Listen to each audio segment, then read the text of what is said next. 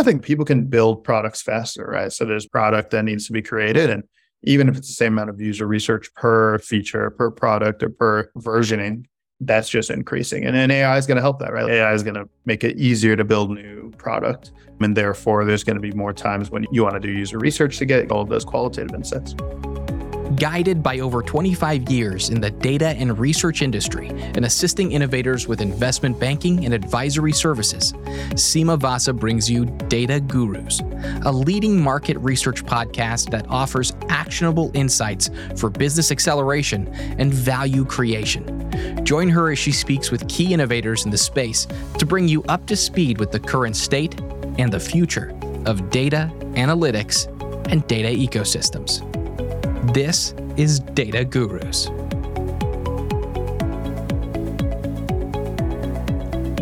Tired of market research solutions that put your project in a box? At Paradigm Sample, we approach market research support with customized and consultative solutions. Whether you need help with questionnaire design, survey programming, or online data collection, we're ready to assist. Let us know your needs, and we can customize a solution just for you. Learn more at paradigmsample.com. Welcome to another episode of Data Gurus. Today I'm joined by Basel Fakhoury, who is the CEO and co founder of User Interviews. Welcome, Basel. Thanks for having me. How are you doing today? I'm doing well. How are you? Good, good. Listen, I'm so excited to talk to you about your business. And it seems like you've unlocked something very special as it relates to getting access to unique individuals that typically are hard to get to. Before we get to that, just talk a little bit about your background and how you got to this point in your journey. Yeah, definitely. So I always like to say my co-founders and I took a bit of the scenic route. We came into the user research field more from the startup side, not from being professional user researchers. Our kind of first step was we actually started a completely different company. It was called Mobile Suites. It was a mobile app to order hotel services. So you could order room service, et cetera, through this mobile app. It was very much a bad idea. We didn't talk to any customers. We came up with mobile was big, hotels are big, and smash them together. That's how you come up with a good. And obviously, you thought you would use it too. We thought we would, yeah. So we were consultants before, or at least me and one of my co-founders we were consultants. So we were probably more likely to use it than most anybody else just because we were traveling and hotels more often. Yeah. And that was the time when it was Uber for X, Airbnb for X, where that's people were starting to think, though, that's how you come up with an idea. But after grinding away on that for a while, we, we weren't getting the traction we wanted.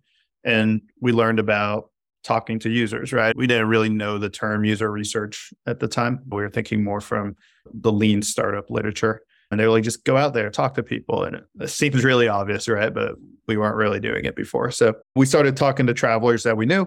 Eventually, we tapped that out and we were like, we need to talk to more travelers to figure out what features to add, what kind of UX upgrade in this mobile app. So our hack was we would buy refundable JetBlue tickets in Boston, go into Logan Airport, go past security, and then call in, refund those tickets and then just accost people at the gate to give us feedback on the app to see, you know, what could we fix to increase usage and get more people using it. So you bought the tickets to get through security to be able to talk to active travelers. Yeah, exactly. We figured, hey, we want to talk to travelers. They're at airports, right? That's probably the best place to find them. So that was our like major kind of hack to talk to people. And we pretty quickly found out that hey, there's a core value problem with this idea of mobile suites. It's not going to get fixed by a better UX or some new hot feature or something. When you talk to people and ask them what are their biggest pain points when they're traveling, no one mentions ordering room service. It's just there's a million other things, and that's just not one. We kind of had this moment where we were like, look, we don't want to just keep working on this. We don't have faith in it anymore. What can we move into? So initially we started with travel ideas. And then we broadened it. And we basically went through the summer where we just had all these ideas and we were doing user research about them and then running experiments with them. We went through a bunch of these and we were very much in this mindset. Like we had to have a lot of conviction in this idea because we just spent over a year on this failed idea. We need to make sure this is a home run. So we were doing all this user research. And then we had the aha moment that, look, we're super passionate about user research and it's really hard to find people. So, how are companies doing this? And then when we talked to PMs, designers, researchers who are doing research, everybody just said biggest pain point is recruitment. Biggest pain point is getting users. So we were like, oh, that's the market's telling us something. People are telling us this. So then we said, hey, maybe there's a business here. And then we started doing this meta user research on research. And then doing some small scale experiments. And then eventually we're able to get clients and turn that into a real product and a company and eventually venture funded as well. That's really cool. I think it's so interesting how the second time around, or the scenic route, if you will, a long and winding road, that you actually incorporated a ton more research in that process. I assume you did the first time, but to mitigate as much risk as possible the second time around, you actually did more research. I mean, I think we really didn't the first time. That was the problem. Uh, like I said, it was kind of meta, right? Because you're talking with user researchers about how they do user research. So it was interesting. And they enjoyed being on the other side of the table, right? Their, their whole careers, they're interviewing people. So I think it was interesting for them to get interviewed as well. So the biggest pain point you were helping user researchers do is to get access to unique audiences, or is it just basically general consumer populations? Like, where did you, even within that kind of swath of audiences, did you focus on a specific segment? Yeah, so the product now, maybe just to fast forward, it's an audience of participants that we have a lot of data on, and then a set of automations that gets the right person in the right study. And our current differentiators are we can get really niche users, a broad range of users, very low fraud rate, and we can do it very quickly. So our median time across all of our projects to find the number of qualified users is somewhere around two hours right now. So you can actually talk to them that day. Now, it took a long time to get to this level. So when we first started, we were focused on consumers, like pretty broad based audiences. We were winning on price and convenience to some extent. And then as we built up that audience, as we built up the tech, then we started finding, oh, we can actually find people other people can't.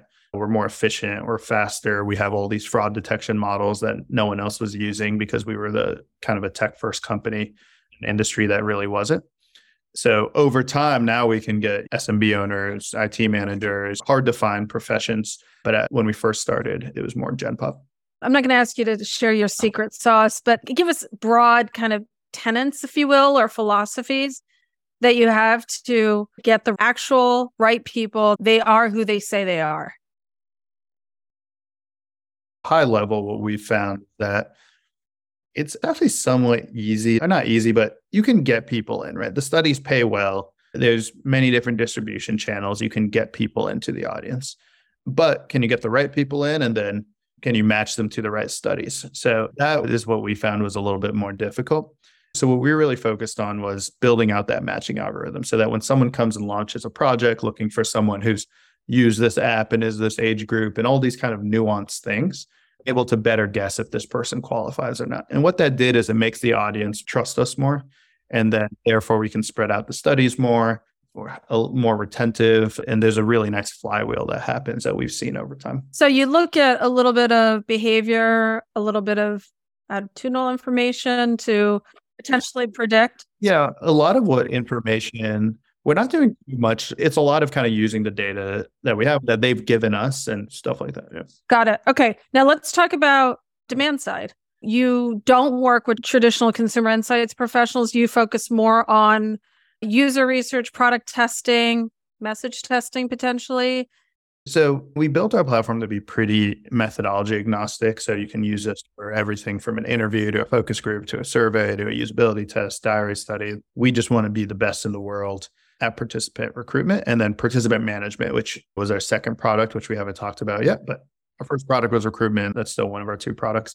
And what that allows us to do is, like I said, be used with different tools. So people can use us with Qualtrics, with Lookback, with Sprig. There's a lot of these tools. And we do sell to different professions, different industries.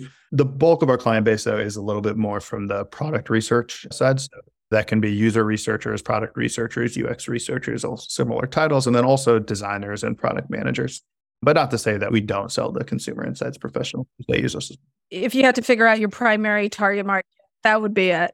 The one thing I think is also very unique is correct me if I'm wrong, you actually have people rate the participants in the study before they actually get the results. Oh, yeah. So the participants rate the not necessarily before they get the results, but after they do the study. So yeah, they'll rate them. I mean, it's very similar to what Uber did, right? And I think one thing we're really proud of is I believe the number is just two or three percent of the people get a bad rating or the below average rating. So we have a really high quality audience. We have a good show rate, and we've invested a lot in that because we think that's really what we're selling. That's the value we're selling. That's the trust we want to build with our customer base. And also because we started more on the moderated side, with kind of a survey, if we were just a survey panel, you can have a little blend of quality there. But when you're doing 30 minute, 60 minute interviews, when you're inviting your boss to these interviews, when you're scheduling your day, you want to make sure the person is who they say they are, that they're engaged, they're not doing something else during the study. So those rating numbers are something we're really proud of. And from a participant point of view, do the ratings play out in any way for themselves for each person? Yeah, definitely similar to Uber. If you get bad ratings, we don't want you to do your studies. Yeah. And similar no shows. Yeah. We've talked about the recruitment part of the business. You had mentioned earlier there's a audience management platform that you also have as an offering. Tell us a little bit about that. Yeah, definitely. The first product that we've been talking about is a product called Recruit. Like I mentioned, it's this audience and these automations. The second product is called Research Hub. And this is when our clients, they were telling us we love Recruit, but we do a lot of our research with our own customers. So we don't need that audience. But there's other pain points with that. So what we did is we opened up a lot of the automations we had built for Recruit and let them use it with their own customers. So scheduling, incentives, screening, communication, document signing. And then on the back end, we built in Research Hub a place for them to upload their own users through a CSV or through an API, or if users are just opting in through different opt in forms, they go here. And then that becomes the kind of central place your researchers can see all the participants they can reach out to for research, different segments they have, who's unsubscribed. And then the other kind of big value prop is because it's connected to those automations, we know when you last emailed someone, how much you've paid them, when they last participated. So you can then go build in guardrails to say, look, we don't email people more than once every 90 days, pay people more than X dollars. So it's doing this dual thing of decreasing the friction for the researchers, allowing them to do research faster and easier, but then also protecting the participants, making sure they're not emailed too much, protecting PII, making sure it's in a compliant way. And do you have guardrails in place or does the customer put their they define their own guardrails? Yeah, they define their own guardrails. Companies have different requirements, so we have built it to be pretty flexible. So I know when we spoke before, you were talking about your perspective on the tech stack, if you will, within the industry. Can you just share a little bit about that in terms of how you view the world as it relates to that? Yeah, definitely. And whenever you're making these stacks, it's never as clean as you want it to be because some kind of spread into something else. But the way I see it is the columns, you have these different methodologies. So, like some of the ones I mentioned one on one interviews, usability testing, diary studies. And the top layer of the stack, we're not in at all. And that's the tool that helps you conduct that research. You might use DScout for a diary study or Qualtrics for a survey or Lookback or user testing for a usability test. So that's that first layer of the stack. I think there's a lot of tools there. We like to partner with those tools. We're friendly with them. And then there's a layer below, which is the participant layer of the stack. That's where we are. And I think that's been into recruitment and management, which are our recruit product and our research hub product. The first thing that makes this not as clean as you want is some of those testing tools also have an audience. So there's some vertical integration. I think one of the other layers in the stack is basically the insight repository. So the place to store all the insights that comes out of the research as well. So that's, I think, a newer area with tools like EnjoyHQ or Dovetail, for instance. Clearly, the business has a strong value proposition. You've raised a decent amount of capital. What's your thesis on the industry going forward as it relates to, I'll say the hot word, artificial intelligence, synthetic respondents? What's your take on all that? Yeah, I'm not too concerned about the synthetic respondents. I think when you talk with researchers, they want to talk to humans, right? This is already qual. The stuff you're getting from these people, they're not things that are just already out there that you can aggregate, right? You're trying to get these very nuanced insights based off their experiences. That being said, I think AI will likely touch different parts of the stack. I'm not an expert here by any means. I think one way I could see it affect a lot of SaaS tools is through the interface. So uh, I think HubSpot showed a demo of this, and you could imagine in user interviews instead of going and launching a project, you just type, "Hey, I want to go launch another project for ten engineers" or something like that. So you can imagine just changing the interface from clicks to like an Alexa model or kind of voice can go exactly right. Okay, or Siri, I should say, either one. Yeah, exactly, exactly. I think another place is I could imagine it, and I know that I know they're thinking about it, but I could imagine it having a stronger influence on that insights layer where you're aggregating insights because that is a lot of text that you're trying to curate through and trying to aggregate and curate and process. So that feels more like it lines up with a lot of what these LLMs are doing. So I know Dovetail's released some content on that. So I know they're thinking about it. And I think I can really see some use cases on that layer of the stack. But as far as I think research will always need people to talk to, there's probably a little bit less of an effect there. And what's your theory on the demand for user research? Is it growing? Is it steady? What do you anticipate it to be? I have my own hypothesis, but I'm curious what your perspective is. Yeah, I mean, historic over the past five ten years, it's been growing quite fast. LinkedIn last year did a, a report that was basically the fastest growing job titles. And I think user researcher was number seven or eight over from like 2017 to 2022. I forgot the exact dates, it was something like that. And that was all job. T- I think number one was vaccine specialist, right? So we're talking, it's like a pretty broad range of titles. So being that high there, I think is a pretty good sign. And I've seen other charts from Indeed, et cetera, just showing job openings. The industry has definitely been hit by this kind of economic downturn in tech over the past few quarters, but I think that's more of a pullback. It's not systemic that going forward, I think if you look at the average CAGR over, you know, the next five years and the past five years, it's going to be quite healthy. Yeah. I also think depending on which vertical you focus on, with mm-hmm. direct to consumer brands being more agile, I think that the demand for user research is even higher now because everybody keeps saying the rate of failure is really high and it continues to be high. But as the markets get more competitive and it's more intense, I think the need for understanding how users perceive an idea, a product, a concept is critically important. Yeah, definitely. And I think people can build products faster, right? So there's product that needs to be created. And even if it's the same amount of user research per feature, per product, or per versioning, that's just increasing. And then AI is going to help that, right? AI is going to make it easier to build new product. And therefore, there's going to be more times when you want to do user research to get all of those qualitative insights. And one thing we've always believed is that the time to do this research, there the latent demand for qualitative insights and research has always been quite high. And it's just there's always been a lot of friction. So the more you can remove that friction, the faster you can get people to do research, the more research they'll do, is something we've always believed. And that's why we're so focused on speed with our recruitment. You think the friction has been speed? I guess it's speed. And also through COVID, we went from in person research to like qualitative online research. Yeah. And I think that actually, like, once people got used to it, increased the total amount of research because it's just having a stranger come into your office feels like a much bigger thing than just jumping on a Zoom call. But I do think speed's important because you're doing research to make a better decision, right? Or to learn something. So the time you have to make that decision, if it takes too long to do research, you're just going to skip it most of the time. So when you can bring it in to, hey, I have a decision Friday, I can do the research today, that'll allow you to use it for more decision points.